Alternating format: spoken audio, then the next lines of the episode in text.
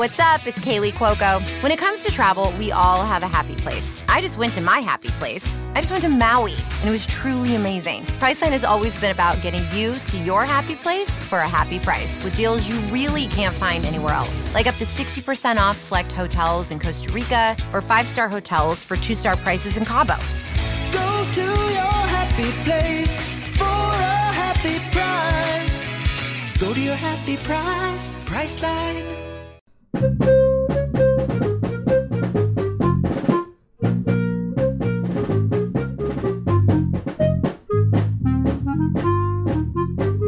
everyone, welcome to The Final Four is Not on the Schedule. I'm your host Eric, alongside with expert analyst Rod. Thanks for joining us on the best MSU basketball podcast featuring in depth recruiting, game matchup, and post game analysis. We dive deep to give you the best tools to enjoy the Spartans and impress your friends and family. Hey everybody, it's Eric alongside Rod. We're here to talk about Michigan State's 77-61 loss to the Purdue Boilermakers in West Lafayette this afternoon. Uh, before we begin, I just want to shout out thanks to Bryant Bullen, who's our newest Scott Skiles supporter on the Patreon page. Uh, thank you so much for support. It means a ton, obviously, and we're doing a lot of work here, and so we appreciate that you appreciate us. So if you want to be one of those who supports us either on a monthly recurring basis, you can find links to there, or one-time gifts. It's also possible on our support page. So you can find that by going to the final four is not the schedule.com slash support or tffinots.com slash support. There you can find ways to support our show. Also, I'd like to hope you support our sponsor, Nudge Printing, set up by a couple MSU alums, Gabe and Brittany. They produce all kinds of t-shirts and car decals, cornhole decals, all sorts of things you need for your tailgating and for going to the games. Uh, it's all produced in Michigan. It is high quality stuff, screen printed apparel. Uh, my sweatshirt is great. I finally got it clean. So those of you were, I'm not sure anyone was worried about that, but it got it came out clean. It's still nice, as soft as it was before. Really high quality stuff. The t-shirts are great as well. Uh, nice vintage, vintage licensed um, images that you can get. Gruff Sparty and those sorts of things, and also kind of new things like Tuck Coming and you know whatever it might be that you're looking for. So all sorts of options there, along with other schools, and we'll talk about more nudge printing stuff in the coming days. But anyway, go to Nudge Printing. Listeners of this show can get 20% off your offer by entering the code FINAL4 at checkout. All right, so let's talk about this game. 77-61, Michigan State falls to Purdue for the second time in a couple weeks. This one was not nearly as close as the first contest in East Lansing. It was 18 points at half, although you could almost argue it was 20 points as Tom Izzo got teed up as they're heading to the locker room arguing one of the calls at the end of the, at the end of the half. I think it might have been Malik Hall's is hit the screen or was a or Mady Sissoko's uh, movie screen. I don't know. It was, it was a terrible call that shouldn't have been made. Yeah, it was. It was pretty terrible. I mean, uh, just bottom line, it was an awful call. He was he was moving. If if if the rule is just for the record, so people understand, if the rule is your your feet have to be if you're setting the screen no greater than the width of your shoulders and one of those two feet is in the air and not planted because you're sliding and that counts by the way not the foot yeah. not the side of his body that actually made contact either i will note um, then yes, it's an offensive foul. If that was the rule, then there would be almost no legal screen set. I mean, Zach, because you can't possibly really have your feet inside your shoulders. It's almost impossible in ba- to be have an athletic positioning for a basketball screen. It's I mean not impossible, but it's pretty hard. Um, all right, so uh, as far as summary of the game, I mean it was it was not close. Michigan State got it back down to ten, and when Purdue had Edey on the bench, they were a very pedestrian team. Michigan State was able to attack them and pretty easily and score kind of kind of whatever they oh, wanted. And, and, let's stop it. Let's stop it. Let's okay. stop it there for a second. That is reality. Um, it's something Jack Ebling made this comment to me in I think in late December. He said, and he's absolutely right. He said Purdue is one Zach Edey knee injury away from being an NIT team. Now, that might or might not be slightly hyperbolic, but it would only be slightly. You, you saw in this game. I mean, when that kid has it going well, that he, he changes. I've used the term that he's he's a a center of gravity in every game he plays in. Well, this was another example, yeah. right? Um, he just changed everything, everything. And you're right. MSU made that run without him. They actually were down 10 and had a chance to cut it into single digits. And I can't remember. Somebody had a corner three that they missed. Um, but that was it. That was the end of competitiveness because from there, Edey came back in and Purdue reasserted control. Yeah, it was uh, it was not really, it wasn't really close, and you kind of knew it was it was going to happen because uh, they have people who, role players who are hitting threes, you know, kind of bouncing in. Morton opens up with that three where he was terrible against Michigan State. Um, you know, he did end up hitting another one, but yeah, that was that was an early, very very yeah. negative sign when he when he just stepped into that three and nailed it. Because you're right, that's game plan. Yeah. Game plan is you help off him, you let him take threes. He happened to hit it, you know. Okay. Yeah, and then you have um, Jenkins hitting three of four from three as well. Two of those were bounced halfway out that, and back down was, in. I mean, you know, it's yeah. What are you going to do? Sometimes you and and we had talked about this before. When it comes to picking your poison with Zach Edey, you can double him, which was marginally successful in this game. You can try and front him. You can try and get behind him, push him off his spot.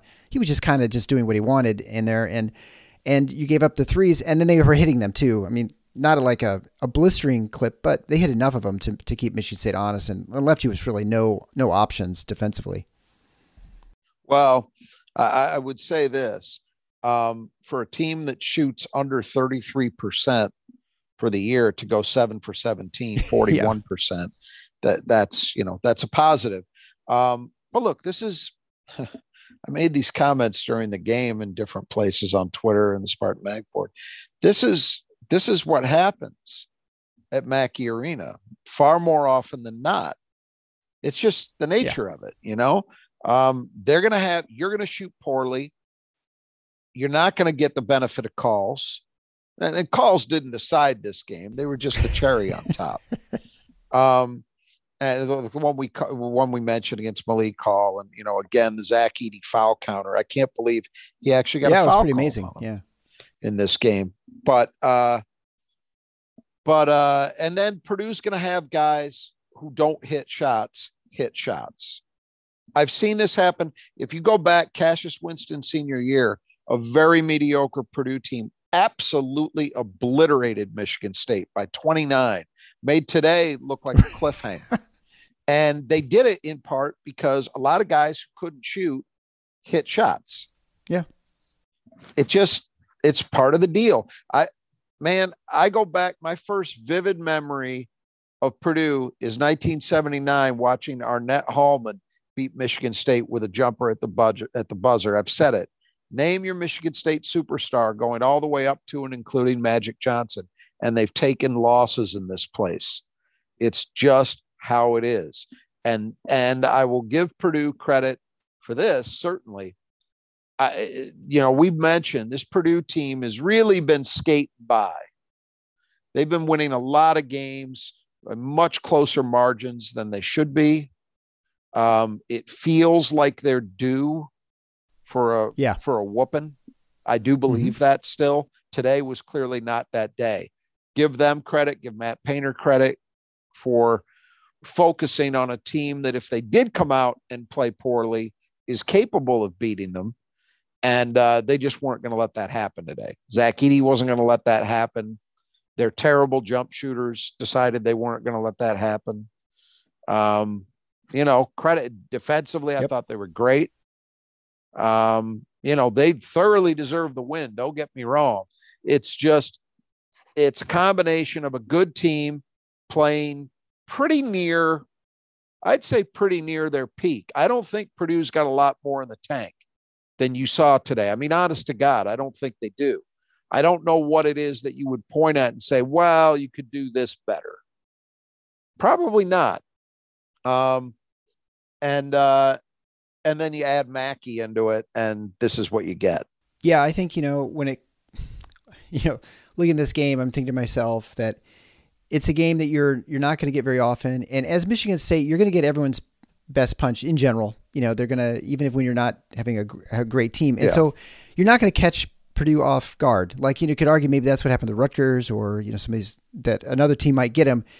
They're not. They're gonna bring their best. and, and particularly coming and, and particularly coming off the first meeting where Michigan State outplayed yeah, them in right. my view. Yeah, I mean that first game, Edey had to play 36 minutes to keep, and Purdue won by a point, and that was without Malik Hall. You know, if Malik Hall was playing that game, is it worth a point somewhere? I know probably somewhere like that. He wasn't. He wasn't forced to play as much. Well, I think even even take take that out of the equation. Michigan State outplayed them. They were the better team that day, in my opinion. They didn't get rewarded for it. But the thing is, that's going to catch your yeah, attention. right. Absolutely. You're probably going to be a little more. Besides the fact that it's Michigan State, you know, and and that's going to always grab an opponent's attention. Um, yeah, I, I think it ensured that Purdue was was not going to come out dragging. So Zach Edey scores 38 points. He has virtually half the points for Purdue, 77. He's on 15 for 24 from uh, and 8 for 12 from the line. 13 rebounds, eight of them offensive. I think he had four of them, and just that one last possession with I don't know, it was like under two minutes where they put him back in the game. It was kind of strange when they're up 16. Uh, the only other Purdue Boilermaker with double digits scoring was Jenkins with 11, with his three for four from three. You know, I mean, uh, Loyer had nine. Yeah. He was played a pretty good game. Uh, again, you know, uh, Braden Smith looked pretty, didn't look very good. First, didn't do anything. Gillis had one three, and that was it. And Morton had just that. Uh, he had that early three, and then he had a split a pair of free throws and hit a, a field goal later. Uh, you know, they Michigan State again without E. And again, this I in some ways I'm like, well, you know, without Michael Jordan, the Bulls are you know not as good. So Yeah. it's hard to say that a little bit, although it is it was striking to me how easy they were to sort of attack and defend against without Edey. I mean, it was like it was like a totally different team with just one guy missing. Yeah, and and that's you know when when you have when you have a guy that big, it, it's impacting not just offense, not just defense, not just rebounding, all of those things, and and it just it distorts you defensively in ways that no other player can. I mean, this is you don't see it in the NBA anymore, but you do still see it in college. The effect that a great big man, particularly a huge big man, can have on a game. And this was exhibit A for that. Look, I, I always, amusing isn't strong enough of a word. Um, find the uh, reaction from certain dip corners of the Michigan State fan base that like to use the word stubborn in regard to Tom Izzo. Well, you need to find a new word after this game because Michigan State threw everything and the kitchen sink, not but the kitchen sink. They did throw the kitchen sink too at Zach Edey. They tried every which way to guard that guy, and nothing worked. He played through all of it. So that and and, and when you have to do that, when you have to try all of those different things, that in and of itself exacts a toll on your players. It really does. I mean, I think it was Jay Wright made mention of the fact that I can't remember who it was, but Michigan State was sending somebody, one of the guards down to try and and harass him, dig down. And he was saying, um, you know, what's tough about this is you're asking guys to do so, you're asking a guard to do something that they're not used to doing. And while Michigan State does their guard, it's part of the program, you know, guards digging down. Um, in a, as a general statement, I think it was correct because you've got MSU doing things they don't do. Right. You know, they just don't do it very much, and and you couldn't really get. You know, people always think about rhythm as an offensive concept. Sometimes it can be a defensive concept too, and I think that was the case in this game. MSU could never get into a defensive rhythm because Zach Edey was so dominant, and they kept trying to have to do different things that they never found a, a, a other than when he was off the floor. Right. They never found a rhythm. I- you know, I think it's probably fair too to give a lot of credit to Zach Edey because he has transformed his game in the last three years now. He is so smart with the ball. He can he recognizes double teams, and yeah, he's a gigantic person and he has advantages that no one else does. But he's able to utilize them and and you and and take advantage of people because of his size, and then you know, seeing over people. He doesn't bring the ball down when he rebounds. He keeps it up, and so you might have Tyson Walker dig down, but he's really digging up, right? I mean, he's like 16 inches shorter than this guy. Right. And the guy's got the ball almost over his head oftentimes. There's not much you can do if you're Tyson Walker or many of the guards. And that's just to a credit to to Zach Edey. And I found it funny on Twitter, just following the Michigan State reporters. They're usually not very um, uh, forgiving, I guess, for Michigan State, you know, with the calls and stuff. But they were even like ridiculing the lack of calls in general. And I don't know. It's hard. It's Big Ten's physical, and you should expect that. And I'm and again, I don't think that affected the, the outcome of the game significantly, whether you call a couple fouls on Edey or not. But it, it makes him just a lot more difficult to cover. And when he's, you know, blowing people up with his screens, sliding around still when he's moving. I mean, I don't know. It just it just makes it hard for to def- to sort of play against the, that sort of you know that game. I buy I buy the fact, and people always used to say this about Shaquille O'Neal, that he is almost impossible to officiate because he's Yeah. so huge. The contact he takes and the contact he creates is so out of the norm that it's difficult to officiate. And I'll buy some of that with with Zach Edey, but you know, it- it's also fair to point it out. You know, the Zach Edey foul counter is legitimate in my mind. It's something that and and that doesn't take away from his being a great player, but let's call a spade a spade. If the I, I'm not talking about um the fact that Zach Edey seven four, and so he's going to be able to get to some balls on offensive rebounds that before anybody else can. Yeah. You know, that that's all fine. But if you're going to allow him to set moving picks or where he's not stationary, if you're going to allow him to occasionally climb over people's backs, um, if you're going to allow him to use his his off arm to create more space for himself, that's that's a problem. And and I don't know what can be done about it because again, I think officials just have I mean, this is a classic one. We'll go on the officiating thing and then again I want to uh, we've been talking it feels to me like we've been talking about officiating more Yeah, than yeah, I I want to. But th- but this is a global point and and I want to emphasize officials did not cost Michigan State this game today. We're talking about this as a problem in a wider aspect. John Higgins is one of the guys on that crew today. For so a noon tip or 12:15. You know where he was last night? He was working a game on the West Coast that started at 10 p.m. Eastern. Are you kidding me? This has got to stop. This has been talked about for several years now. And I don't blame the officials. This is one instance where I don't blame these guys. The the NCAA and the way it handles officiating in basketball has incentivized the idea of officials working as many games as they possibly can because that's how they're paid. And so, if you're an official and you want to maximize what you get financially out of this, you're going to take every game they're going to assign you. You know, and Higgins in this instance, he's a well-respected Mhm. official, as I understand it. So, I I get it, but I also understand the limits of human beings. That this has got to get stopped. They have they have to get their arms around this, and this would be one of the things that I was actually, and I don't know where things stand. It's been kind of quiet for the last several months on this front, but it's one of the things that actually does excite me about uh, power schools leaving the NCAA and forming their own institution because I think at least then maybe there's a chance that the sport will get its arms around its officiating problems. And it starts with that. It starts with that. You you blow this thing up and you come up with a new system whether it's these guys are salaried, they're assigned to one conference and that's what they work so there truly are Big 10 officials, ACC officials, et cetera, something. But this stuff isn't working.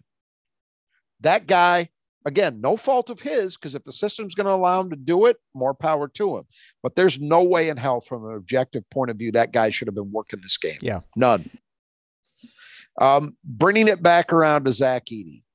Um, uh, yeah, I, I, I, and the difficulty in officiating him, I just, I don't know what I expect to change. I think the, the fascinating thing to me, and I was thinking about this during the course of this game, is honestly, what happens with Zach Edey? Because if he declares, I'm not positive he even gets right. drafted. I mean, I think he's coming back. That's my assumption that he'll be back next year. Well, that's the thing. Does he come back? And, you know, uh, there are certainly equations now with NIL that you could under you could you could see your way to it perhaps making some financial sense to do so to come back um because he's gonna i think he's gonna be national player of the year and uh and we saw one come back yeah. from last year Tshiebwe at, at Kentucky. Now it hasn't worked out well right. for him. His stock has not improved. He's not going to win it again, and his team isn't playing particularly well. So there's no guarantee that it goes even better or even the same for Zach Edey next year. But my God, I'm done with this. I don't want to see another year of this. it it just distorts, and again, not his fault, not Matt Painter's fault, but it just it's it becomes such a weird game and not a particularly fun one to watch. I'm not even talking about winning or losing. I mean, Michigan State played very well and should have won that first game. And even if they had won it, I wouldn't have been saying, well, that was fun. It's just, I don't know. It, it's, it's not, it's not something I look forward to. And that's totally apart from, you know, what it means for Michigan State against this particular team if he comes back. Um, I just I don't I don't like I don't like the aesthetics of it, but whatever. We're not here to win beauty contests, winning no, basketball if he's, on games. if he's on, you know, your team and you're winning, you're 21 and one. I mean, right? Oh, Yeah, you're, sure. thrilled. I don't fault. I- No. Again, I don't fault. I'm just talking about it in an objective sense. It's not. It's not fun. I I will say this: during the peak Shaquille O'Neal years, when he was in Los Angeles, when he was in Orlando, it was a little different. But when he was in Los Angeles, I didn't think that was fun or entertaining basketball to watch. It just Mhm. wasn't. I mean, he did he it was similar in a sense to this. He doesn't extend out on the floor because he can't. That's why they literally that's why they call it shacking. drop playing and drop coverage on pick and roll, you know. So he's not moving. He's just he's impossible to officiate consistently because he's such a freak. And it's just, you know, a big guy turning and dropping the ball through the rim. Eh, it's not fun. It's if it's your team and the and the goal is to win, great. But for everybody else, I'm even talking as a neutral fan watching Purdue this year. I don't think it's entertaining. But that's a again, there's no it's just a comment. There's there's nothing really to do Yeah. about it. Um but I I don't know. I don't know what he's going to do. I mean, the the risk is you come back for another year and yes there's NIL in the, in the picture and yes you could get insurance policies but you know anybody who's seven foot four i think it's pretty remarkable that we're almost three years into his career and he's yet to be hurt. Yeah. like substantially.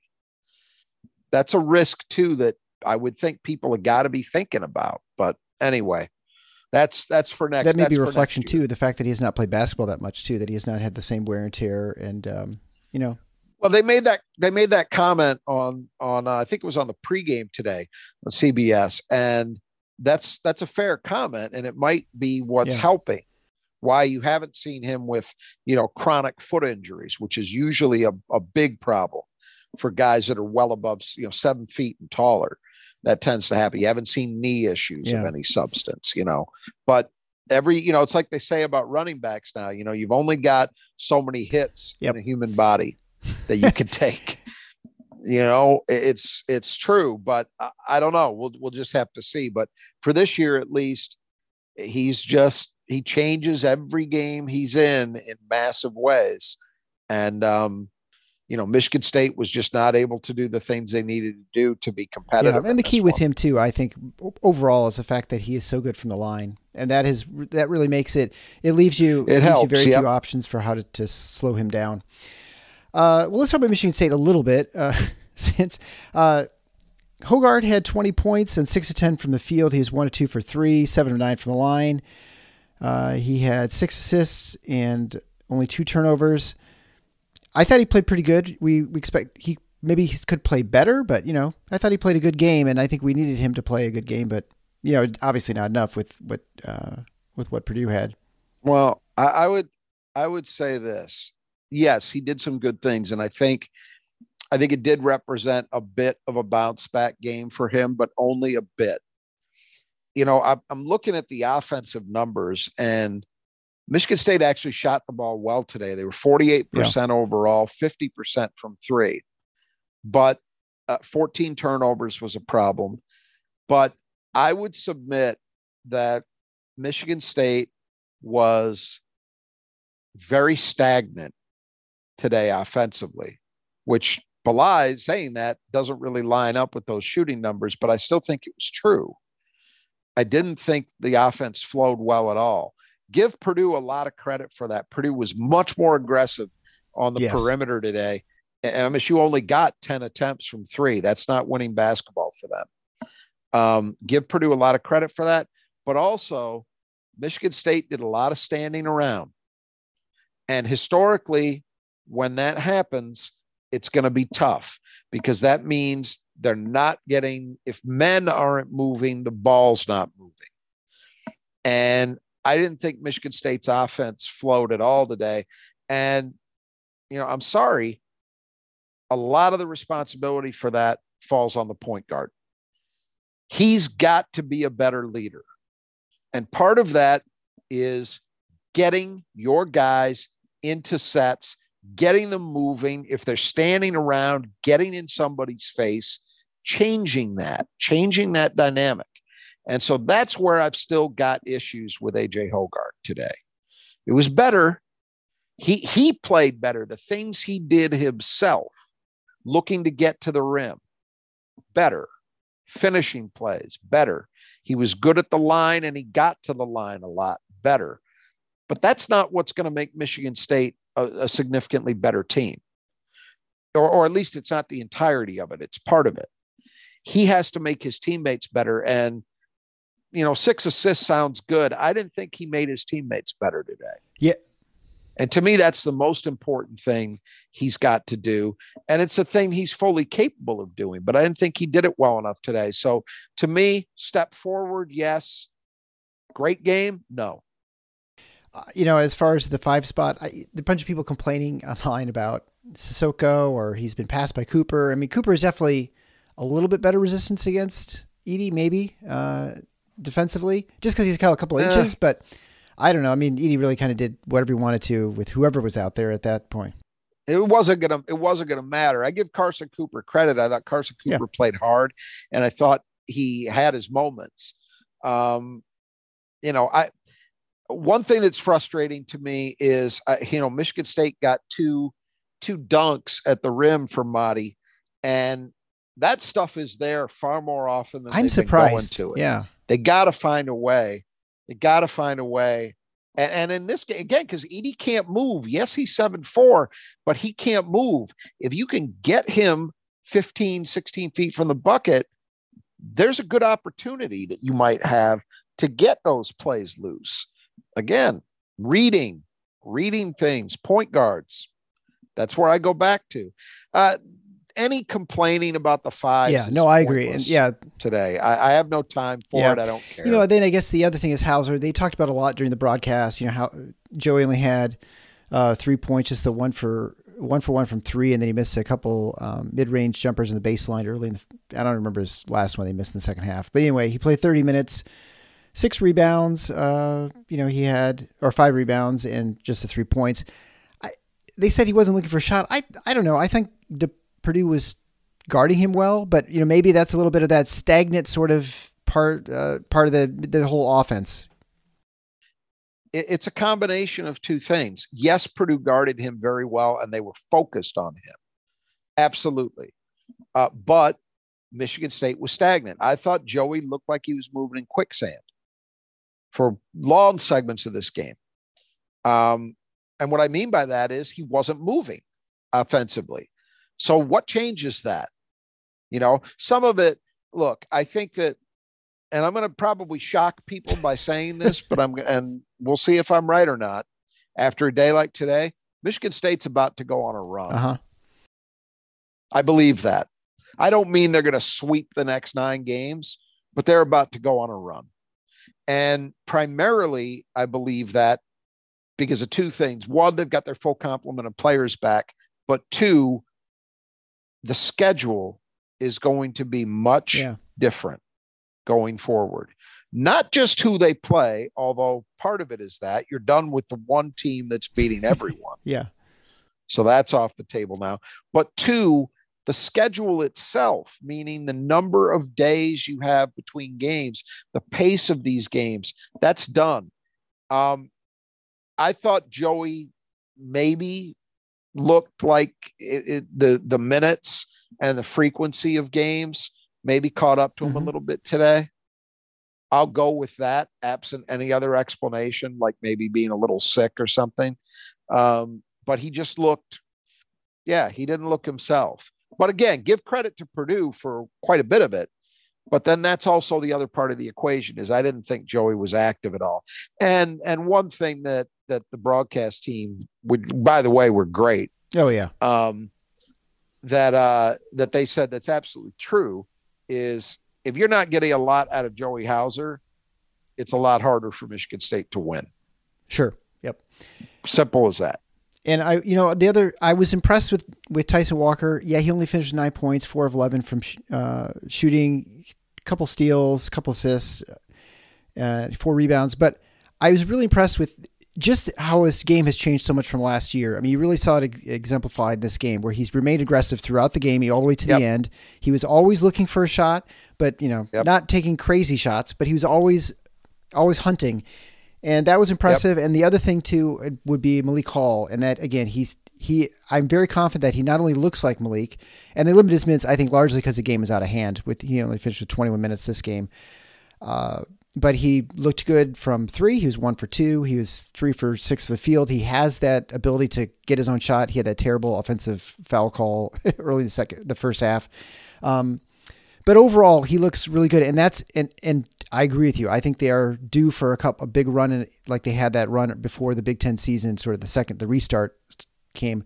I think we're about to see that, and I think he's largely a part reason why that now the minute allocation is gonna be a little bit better for this team, and and he's and he looks okay, just like Akins looks okay.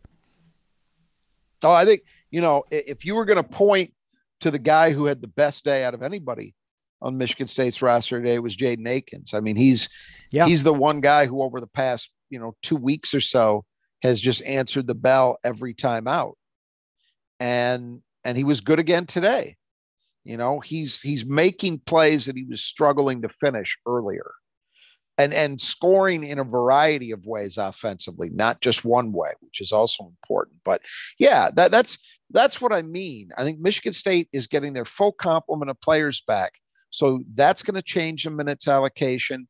And then the fact that they're going to be able to have more rest and also to have more time to actually practice is going to help. I mean, we're, you know, we're going to talk about it. I'm sure that there might as well now. You know, after today, they don't play again until Saturday, in Yeah. Madison Square Garden against Rutgers. That's great. I mean, this is an opportunity. This is an opportunity for this team to get better, to get a little more gas back in the tank and set themselves up for a strong finish. And I think I do really, really believe the opportunity for that is there. It's all right there. Um, and I think they're I think they're in position to take advantage of it. So uh, again, it might strike people as counterintuitive coming off a game where you really weren't super competitive. Um, but uh, I do think it's coming. Yeah. I, really do. the only thing about Akins' game that I'm a little bit concerned with, and he's need to clean, needs to clean up a little bit, is he tries a little bit too hard when it's not there to try and dribble into favorable. You know, he over dribbles. I think trying to beat people off the dribble, and he dribbles off his feet. He's done that a couple. Of, he has three turnovers today. He had four he, last he did game. have the one today. He did have the one today. and he's thrown, right, went out of bounds. So I, there's a couple of things he needs to clean up, but otherwise, I I do agree with his game Yeah, is more dynamic. I, I look. He's he's making shots that he wasn't, and I'm not just talking about threes. He's making shots that he wasn't making earlier in the year, where I felt like he just wasn't fully back in terms of his his conditioning, and I think he's been better defensively. Look, um, you know, Purdue's starting guards didn't do a lot of damage in this game. They No. got, you know, production out of guys you don't expect it from. But um, Jaden Akins was part of that. Uh, going back to Tyson Walker, though, one one thing I think was a little different. I don't recall. I'd have to go back and look to verify this, but I don't think Ethan Morton was on Tyson a ton in that first game.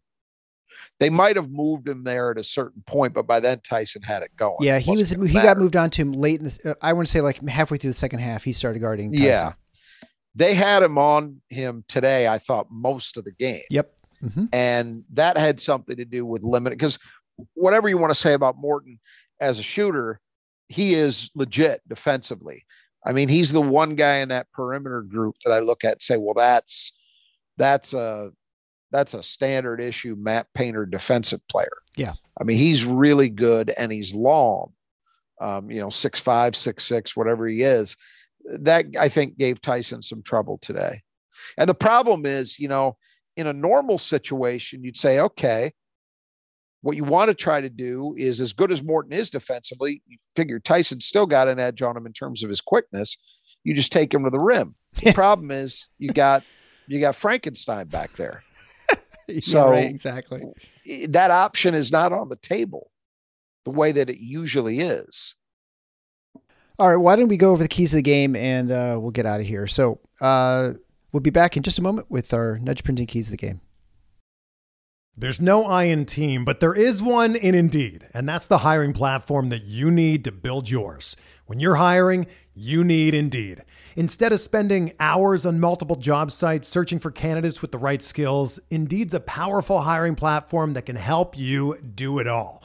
One of the things I love about Indeed is that it makes hiring all in one place so easy because Indeed does the hard work for you. They show you the candidates whose resumes on Indeed fit your description immediately after you post so you can hire faster.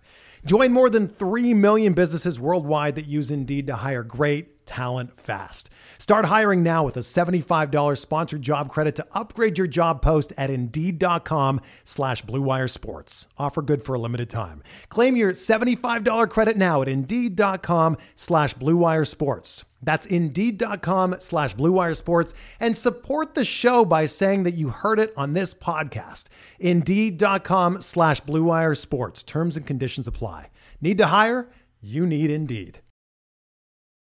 All right, five keys of the game brought to you by Nudge Printing. Go to nudgeprinting.com for your MSU apparel. All right, so number one, number one key of the game, I mean, no surprise, is defending Edey.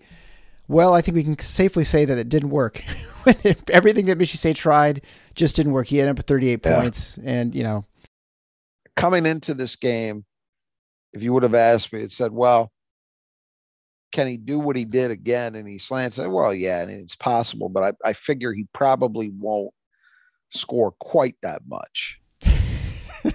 and he didn't have as many rebounds, which is shocking. I think he had 17 in the first Yeah. game. What do you have? 12 in this one? 13, but eight of them offensive. Yeah, that he was better. He was better than he was in East Yeah. Lansing.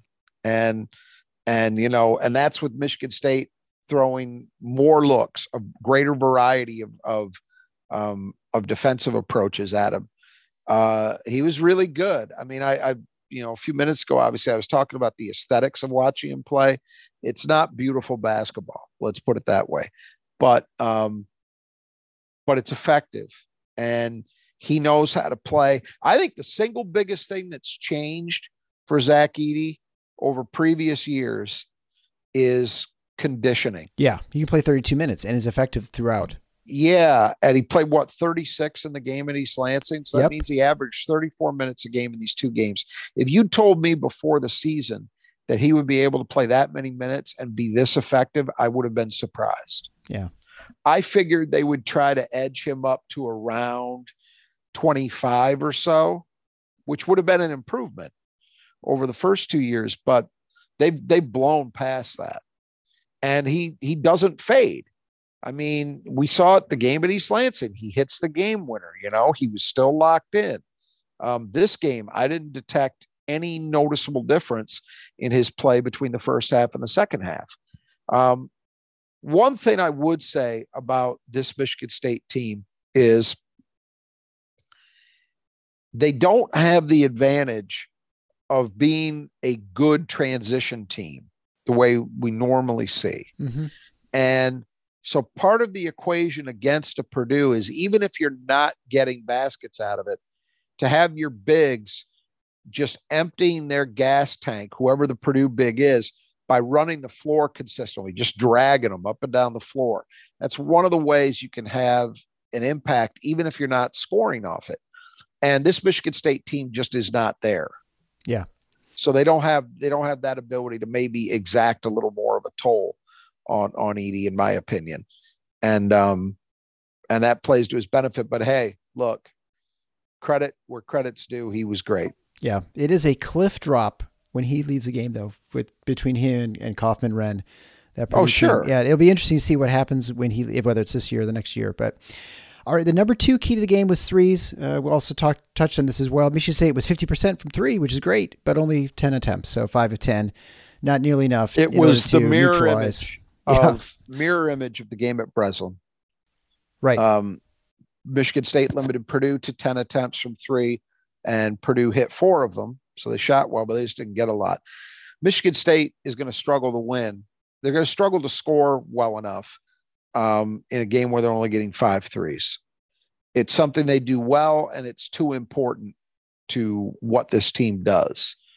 Um, and again, give Purdue a lot of credit for that, but give Michigan State some blame too, because I didn't think that the offense was active enough, flowed well enough to generate better looks and more of them.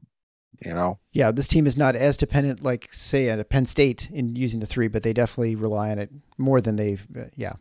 it has to be part of the equation. It has to be. The next key to the game was mid range.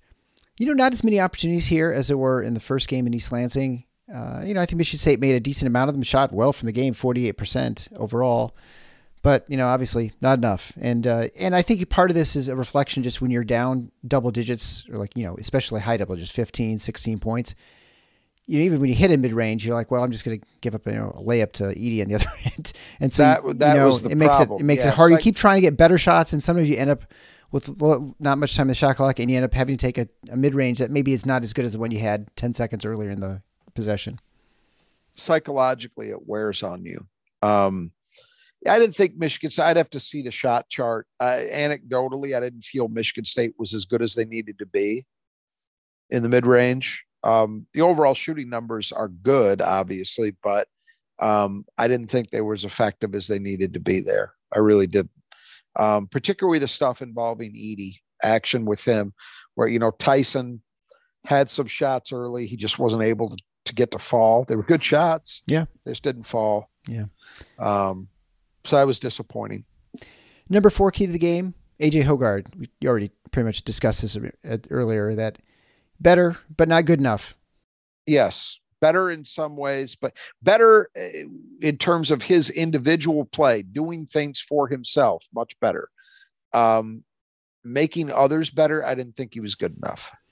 Maybe that's a good first step for the next game. So maybe we can build Sure. on that, right? Because he, although Sure. he missed that those that pair of free throws, he hit all the other hit the other seven, so he was seven nine, which is pretty good from the line. Yeah, you know, people. made. I, I saw there were stories coming out of the Iowa game where you know he went.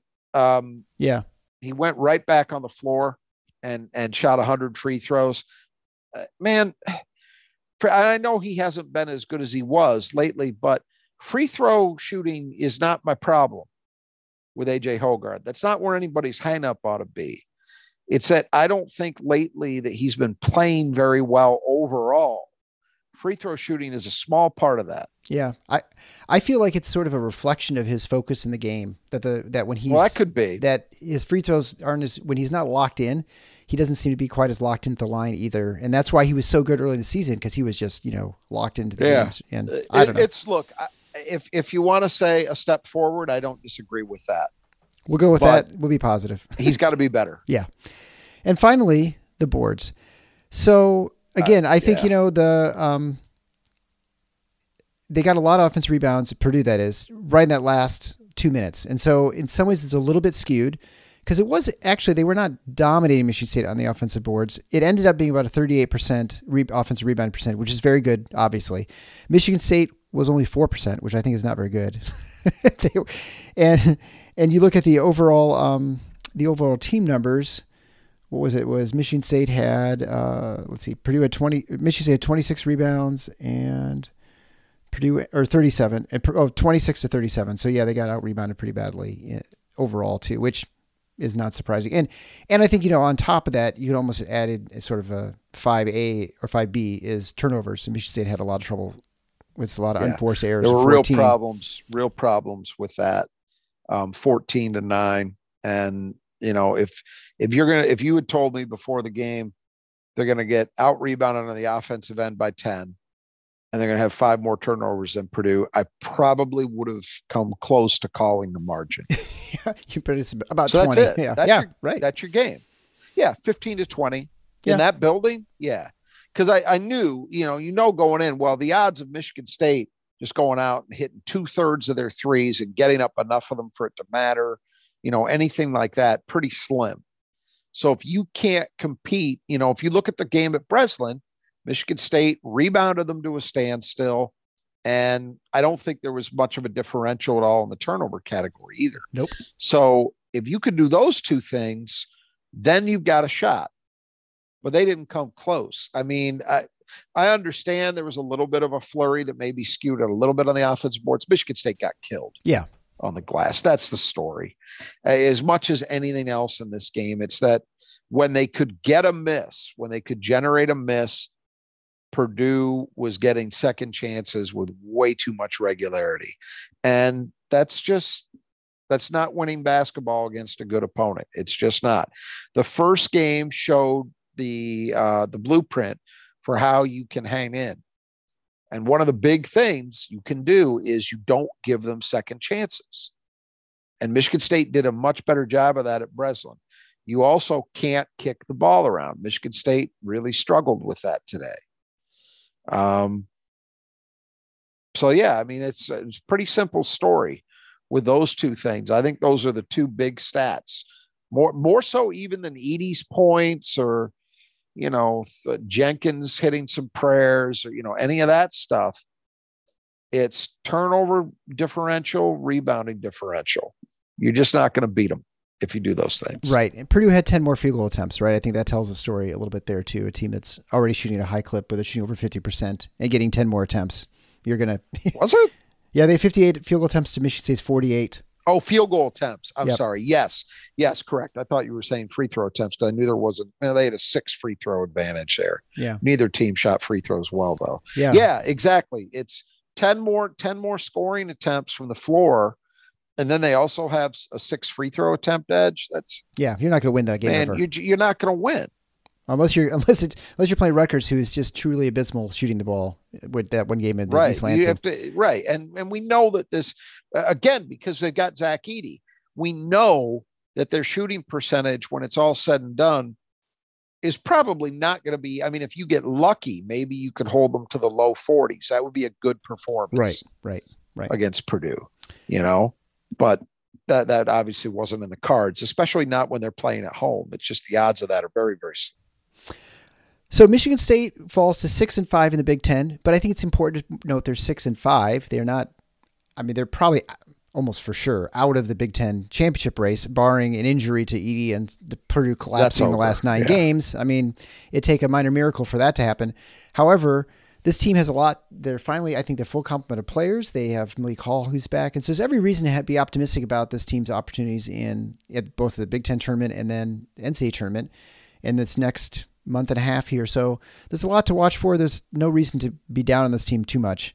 It was a frustrating game to watch, but you know, again, it's Mackey, and that's sort of the way They always are. If you if you have problems accepting that, Just don't watch the games at Mackey because odds are. I'm I'm serious about that. They're gonna be like this. I mean, I've seen great. I've seen the greatest Michigan State teams lose this game. I've seen Big Ten championship Michigan State teams get obliterated by not even very good Purdue teams in the past. That's happened. And Purdue's usually good. So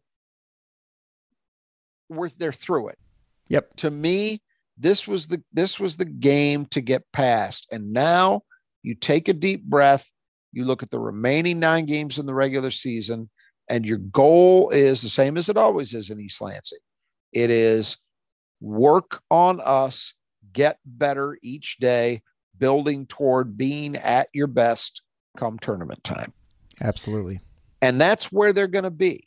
I am I am convinced that we are going to now what going on a run means i'm not going to quantify that they got nine games left um, i think five of them are on the road four at home Correct. um, but i would submit the road games are not akin to what they've played already. Let's keep in mind they've already been even if you say well Kohl Center isn't what Kohl Center normally is this year because wisconsin is down. Okay. Um, they've already been to mackey. They've already been to champaign urbana. They've already been to bloomington. Those are all off the table. So what's left? You're going to rutgers but it's at madison square garden not the RAC if it was the RAC i'd be worried Yep. at Madison Square Garden, hey, Michigan State can lose it. Absolutely, they can lose it. Rutgers is a good team, and you know it's Michigan State's traveling, but that's a better equation for Michigan State. Um, Columbus is next. they go, they go to Ohio State. Ohio State is three and seven in the league right now, and that building historically, although certainly Michigan State has lost in it, that's a building that I do not rate among the tougher ones to play in this conference, even when Ohio State's good. And they're not good right now. Yeah. Um, young guards, it's, yeah, th- there's an opportunity there. At Crisler, Michigan is, Michigan's not going to the NCAA tournament. Yeah. I'm, I'm ready to say that it's been called here on. Final Four is not the schedule. decisively after today. They went to Penn State and got absolutely tattooed. They were down by I think as much as 30. I think they ended up losing by 20 some, but um they they're not going to the NCAA tournament. And again, that's a building that although certainly Michigan's capable of rising up and winning a game like that, that's not a building that strikes fear in your heart the way like the one they played in today. No, no, it for just sure doesn't not. No. at Iowa. Ditto. Good team ish. Um, you know, capable certainly of beating you there, but is a game at Iowa one that just you run from screaming? No. And then at Nebraska. I would submit all five of these games, considering that the one is at Madison Square Garden, not the RAC, do not match the caliber overall of what Michigan State has faced in the over the first 11 games of Big Ten play. It's weaker. Yeah, for Now, sure. How much weaker and how much of a difference does that make? That remains to be seen. But I feel much more optimistic about that stretch. And then your home games, what have you got? You got Minnesota at home. Well, I Yeah. mean, come on. you got Maryland at home. Maryland's okay at best. I don't like Maryland's odds of coming into Breslin and getting a win. Um, Indiana and Ohio State. yeah, Ohio State, we've talked about. And then Indiana. Indiana's certainly a good team, but at home, I, I like Michigan State's chances of hanging in there. Now, I'm- again, I'm not saying, oh, I'm going to run the table, win all nine of those, but you look at those nine games in totality, and again, the spacing between them also matters. It it feels to me like Michigan State is ready to go on a run. Now, whether that means they win six out of nine, seven out of nine, I don't know. But I, I think I think they're going to go on a little bit of a run. I really do. It's not. It's not impossible to imagine fifteen and. I mean, they could win all nine. It's not impossible. Could Yeah. I'm not going to call that, No, They haven't not after this game. demonstrated Yeah. when I when I say I think they're ready to go on a run, that doesn't mean that I'm confident that they've become um, a a, uh, a tremendous team. But yeah, the fact is, you don't look at any of those the way I looked at today and said, "Well, it's not a non-zero chance of a win, but odds are pretty slim." You know, there's none of those left. None of those left that you view that way. It's it's this is this is a chance to win a lot of games, but just as importantly, to start getting better as you build into March. And and that's what really matters most of all um, for this team. You know that you want to be peaking at the right time, and I think that the opportunities are there. You know, if you can get on that kind of roll and you win a lot of games, your confidence is going to increase. It will mean that you've played better basketball because you're winning those games. And um, and then they should be rolling into March feeling good about themselves. And look, in a year like this one, I, I looked at games yesterday. Everybody's talking about Alabama as some great team. They go into Oklahoma, who's very mediocre, probably almost certainly not an NCAA tournament team. And Alabama got handled. Yeah. I mean, handled. Um, you know, you just go up and down the country, and other than Purdue, you know, who I, my mind is still not changed. I don't think they're a juggernaut. I think they're a good team, um, but I think they're very vulnerable in some ways, and we'll find out if somebody out there has the equation on the right day to take them out. But um, it's open, it's wide open, and so are there opportunities for Michigan State yet this season to make this a memorable one? One hundred percent. Yep. Totally I feel so much better about this team, even though the records are not massively different than I did at this time last year and definitely two years ago. It's a different thing. Right. I mean, last year you're looking at, and you saw danger signs all over, right? Like you saw that dysfunction, and you're like, there's there are all these sort of glaring problems. This team, you're just like, you know, we just got to a get healthy, and then Yep. and then sort of get used to playing together. And you know, Purdue's just a weird team, and just you face him twice in four games at, or five games or whatever. It it makes it they're just a super crazy matchup, and just for everybody, and and so Yeah, and for and for Michigan State in particular, you know, if you're if you're Indiana, you you probably look at Purdue a little differently because you say, okay, we have a guy who hopefully can cause Edey to work yeah, in TJD, you know? Even Michigan, I think the fact that Michigan was able to be competitive with Purdue is in part down to the fact that they do have somebody like Dickinson who at least has a chance physically. You know, Edey didn't dominate that game um, for Purdue. So it, it hits Michigan State at a at a particular spot on their roster where they are not their strongest you know and i think that's part of the part of the reason why it is it's a rough matchup in particular you Yeah. know Absolutely. All right, we'll we'll uh, hang it up there, I think. And I'd like to uh, tease a little bit. We're going to have Graham Couch. He's going to return. and We're going to in a couple days. We're going to in this little break, mini break. We're going to discuss the Big Ten at the turn, although it's 11 games in, and sort of what we think as far as teams that are doing better than expected, Northwestern, and teams that aren't, like Ohio State, and uh, a bunch of things about Michigan State, obviously.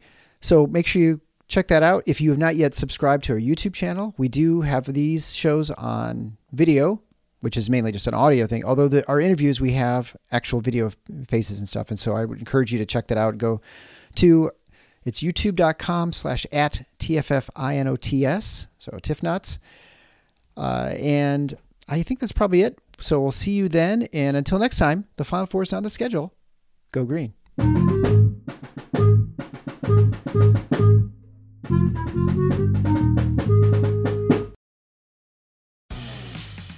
For the ones who work hard to ensure their crew can always go the extra mile, and the ones who get in early so everyone can go home on time, there's Grainger, offering professional grade supplies backed by product experts so you can quickly and easily find what you need. Plus, you can count on access to a committed team ready to go the extra mile for you. Call, clickgrainger.com, or just stop by. Grainger, for the ones who get it done.